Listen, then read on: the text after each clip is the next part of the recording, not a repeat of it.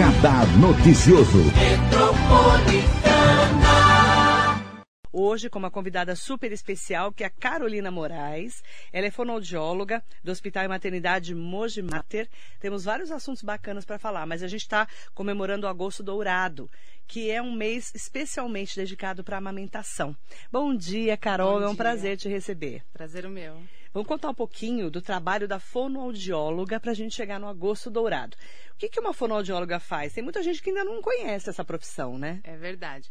O fonoaudiólogo é o profissional habilitado para trabalhar com a comunicação humana, né? E todas as questões referentes à parte de, de mobilidade, de motricidade de cabeça e pescoço, né?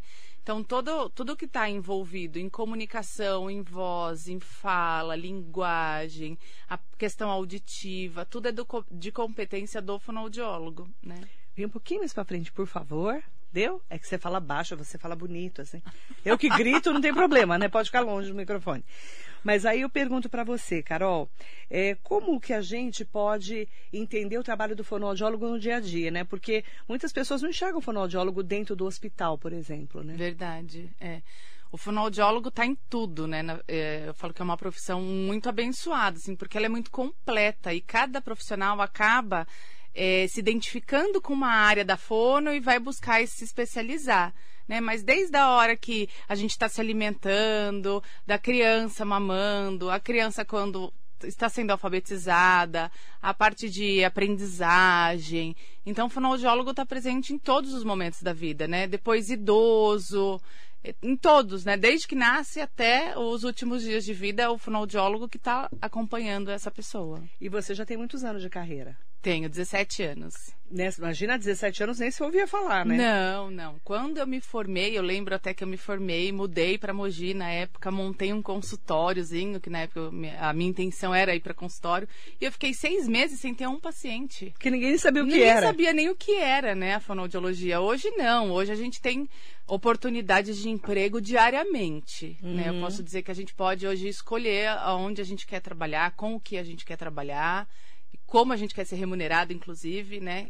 Graças a Deus, assim, tá bem, bem divulgada a área agora. E você, como que foi a sua passagem pelos trabalhos até chegar no Mogi Mater? É, eu, quando eu comecei em consultório, eu tive uma paciente com dificuldade de se alimentar, aí que eu fui estudar, porque na época, na minha graduação, eu não tive essa área que hoje eu sou especialista, né, que é a disfagia. E aí- Disfagia. isso, disfagia. E aí eu fui estudar.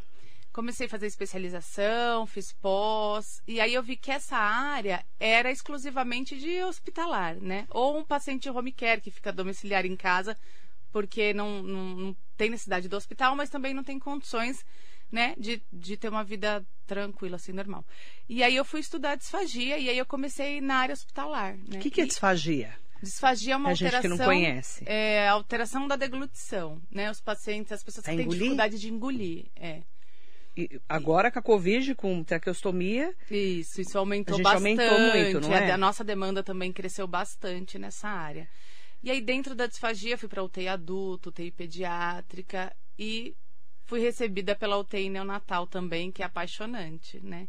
aí então, o bebezinho prematuro também tem dificuldade, né? Para mamar, para começar, a gente começa a trabalhar toda essa questão dos órgãos fonoarticulatórios, de mobilidade, de força, para ele conseguir mamar, engolir e isso não gerar nenhum risco, né? Porque o risco é, por exemplo, esse leite, essa comida ir para o pulmão e, e esse paciente fazer uma pneumonia. Então, é uma área de muita responsabilidade. Por isso que o profissional que está dentro do hospital, ele tem que ser capacitado para isso. Por isso que ele precisa estudar e se dedicar Exatamente. para aquele trabalho. Exatamente. Você trabalha com os bebezinhos recém-nascidos hoje? Isso, trabalho com os prematuros e na, no alojamento conjunto das mamães que acabaram de ganhar o bebê e tem alguma dificuldade de amamentar, a gente está lá também à disposição para auxiliar essa mãe. O agosto dourado é importante para essa conscientização, não é? Com certeza, né? Mobiliza muito. É, há um tempo atrás, as mulheres praticamente não amamentavam os filhos, né? Né, Eu não fui uma criança que fui amamentada, um pouquíssimo tempo, né? Porque não tinha essa conscientização, esse engajamento, né? E agora isso cresceu muito. Então a gente tem que aproveitar esse mês, esse espaço, para divulgar, né? Porque a amamentação com certeza é, vale ouro mesmo. E é importante falar, né? É, a amamentação, ela envolve a, essa mãe que teve um bebê e se teve um bebê prematuro, que tem vários casos no Mojimata, que inclusive eu já acompanhei vários, é, se ela teve um bebê prematuro, é todo um trabalho com a mãe, com o bebê, com a família, né? Exatamente. E aí cai na campanha desse ano, né, da, do Agosto Dourado, que a, que a amamentação é uma responsabilidade de todo mundo, não só da mãe. Essa mãe precisa de uma rede de apoio, essa mãe precisa de ajuda, né? Então, é, é importante isso, porque a mãe é quem vai prover o leite. Mas se to, tudo tem que estar tá acontecendo harmonicamente para ela conseguir fazer isso da melhor maneira. E como ajudar?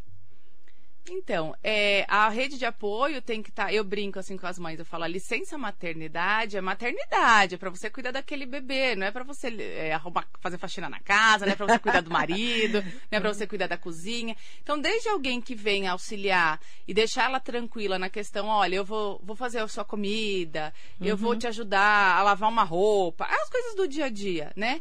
E tá ali apoiando, incentivando ela, porque a mulher, ela, quando o bebê nasce é, a, todo mundo acha que é uma coisa meio que automática, né? A criança nasceu, eu vou conseguir amamentar, é instintivo. E não é, né? É um aprendizado para ambos, tanto para a mãe quanto para o bebê. E precisa existir, a mãe precisa acreditar que ela pode. Se ela não acredita, se não tem lá o marido do lado, a mãe do lado, falando, você consegue o seu leite é suficiente, que cai naquela coisa, ai, mas meu leite não, não tá é matando a fome do meu filho. É fraco. Então, se você tem uma rede de apoio ali, enfatizando, não, você pode amamentar, seu leite é suficiente, você vai conseguir nutrir seu filho, deixa que as outras questões da casa eu organizo, se dedica a isso. Então, essa rede de apoio que é muito importante. Né? E essa mulher, né, quando você é mãe de primeira viagem, que a gente fala, essa mulher ela está cheia de incertezas, né? Será que eu vou dar conta? Como é que amamenta? Como orientar essa mãe e essa família para esse momento tão porque é, para quem consegue amamentar, né? Não sei se você conseguiu amamentar consegui, sua menina. Consegui. Eu amamentei duas filhas, né? E, e é, é um momento mágico, prazeroso, sim. Mas é muito dificultoso às vezes. É. é para a gente chegar no momento de prazer, a gente passa por sofre. grandes desafios, né? Sofre, com não certeza, sofre? Com certeza. E assim, eu, e a dica, assim, o que eu posso falar para as mães é estudem, vão ler, sabe?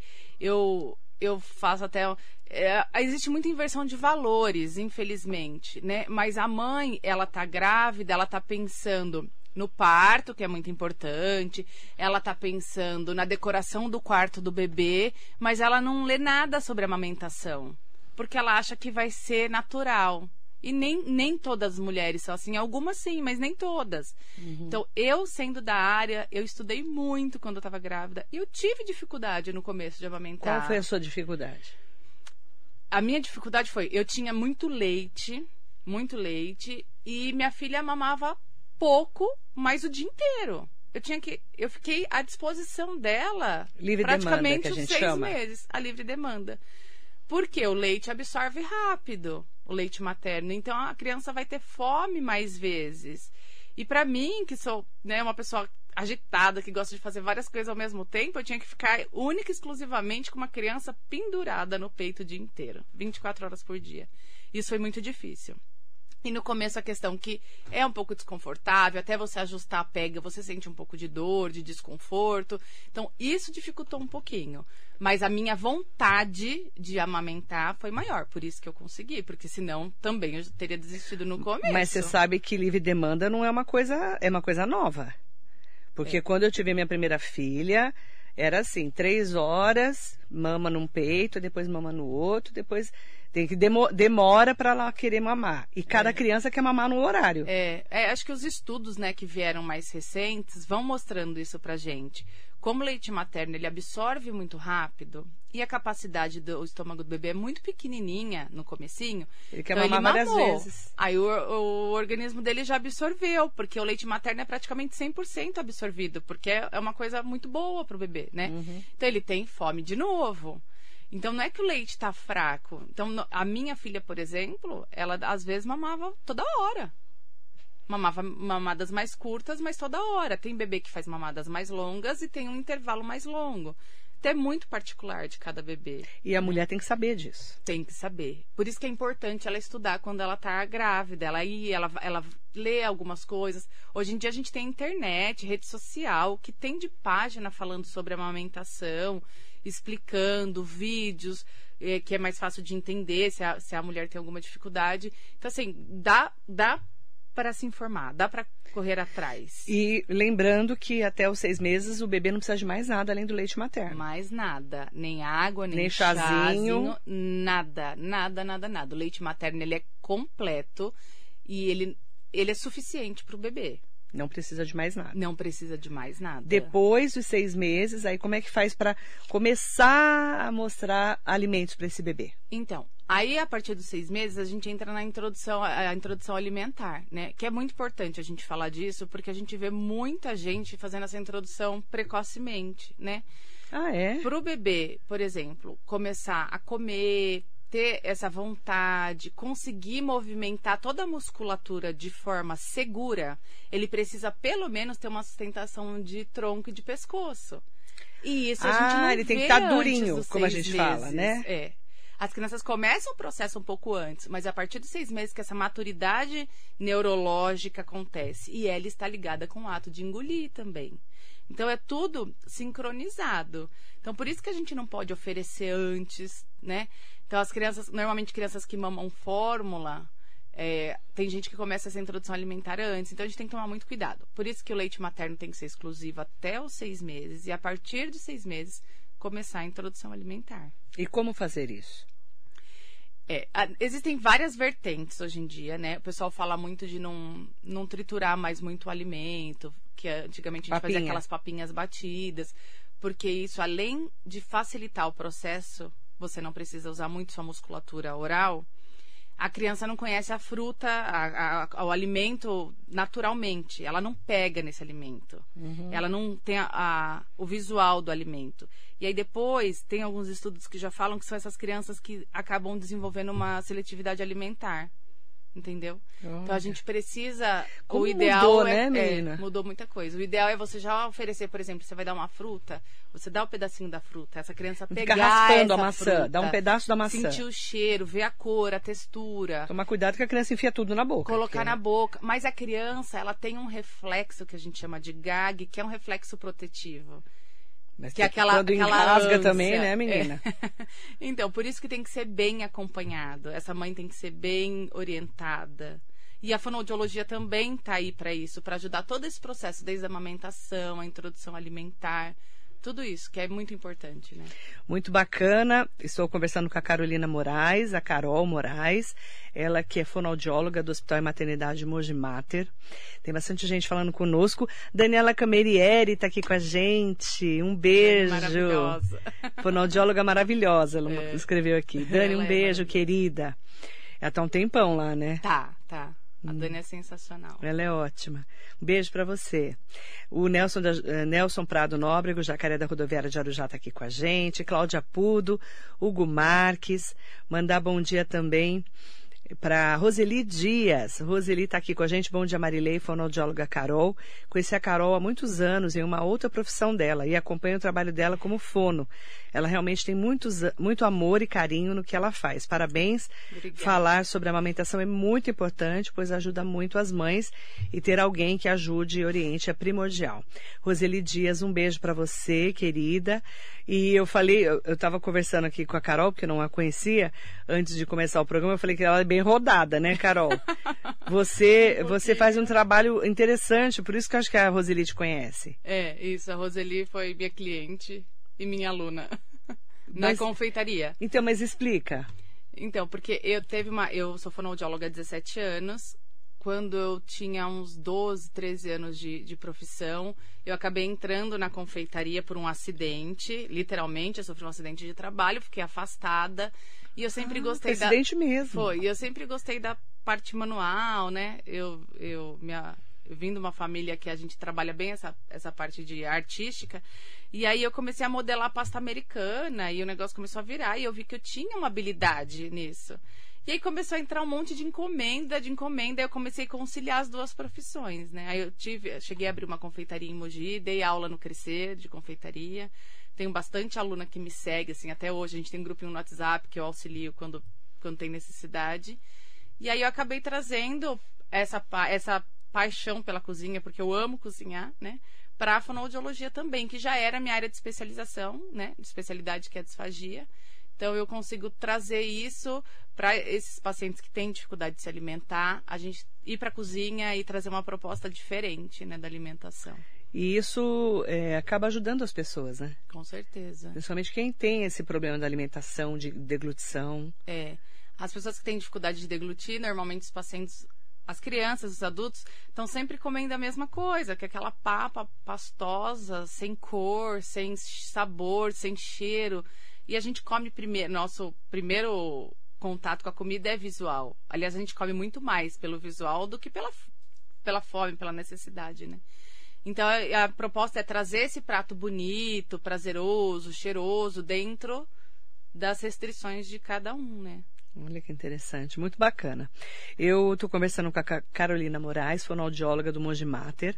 A Márcia Bilarmino está mandando um bom dia especial. Bom dia, linda profissão e muito útil, cada Com dia certeza. mais útil, né? Com certeza. Que a gente não enxergava muito o fonoaudiólogo, de alguns anos para cá a gente começou a enxergar. E principalmente para as pessoas que têm, eh, infelizmente, Covid, tiveram que fazer traqueostomia, né? Que é Aqui você acaba tendo um. Eu falo um buraco, mas não pode falar buraco, né? é uma cânula, né? Uma cânula. Que ajuda na, na respiração. Isso. E aí a pessoa, para voltar a deglutir, ela precisa de uma fonoaudióloga. Precisa, precisa. Para poder ajudar. Tanto na parte de deglutição quanto o desmame dessa traqueostomia. Quem faz é o fisioterapeuta junto com o fonoaudiólogo, né? Somos nós dois que, que fazemos esse desmame. Você não vê que a saúde mudou muito nesses últimos anos? Bastante. Essa Bastante. multidisciplinaridade. A gente É. enxergava muito médico só. É. No, antes, Quem né? trabalha em hospital, eu falo, a gente já tem essa vivência, Ah, né? mas do a gente de fora não multidisciplinar. Aí quando eu vou pra clínica, que eu também atuo em clínica, eu fico assim, ah, eu preciso de uma nutricionista, do parecer de uma nutricionista, eu preciso do fisioterapeuta, É. eu preciso, porque a gente aprende a trabalhar dessa maneira e quem é o beneficiado é o paciente, né? Então eu Mas- acho que é válido. Mas multidisciplinaridade, que é trabalhar com vários profissionais, é, é um assunto que não, é, é novo para jornalista. Entendi. A gente não, não tinha todo esse conhecimento, visão, essa né? visão. É. Porque nós não somos área de saúde. É, acho que o Covid, alguma Covid- coisa de boa que trouxe É. foi isso, né? É, a Essa- gente já enxergava o profissional da enfermagem, eu já entrevistei muitos fonoaudiólogos, fisioterapeutas, mas o trabalho contínuo ali junto, eu comecei a ver na- no Monge Mater, né, quando eu Aham. comecei a falar mais sobre bebês, para entender o tamanho né, do- do- da, da importância de uma maternidade,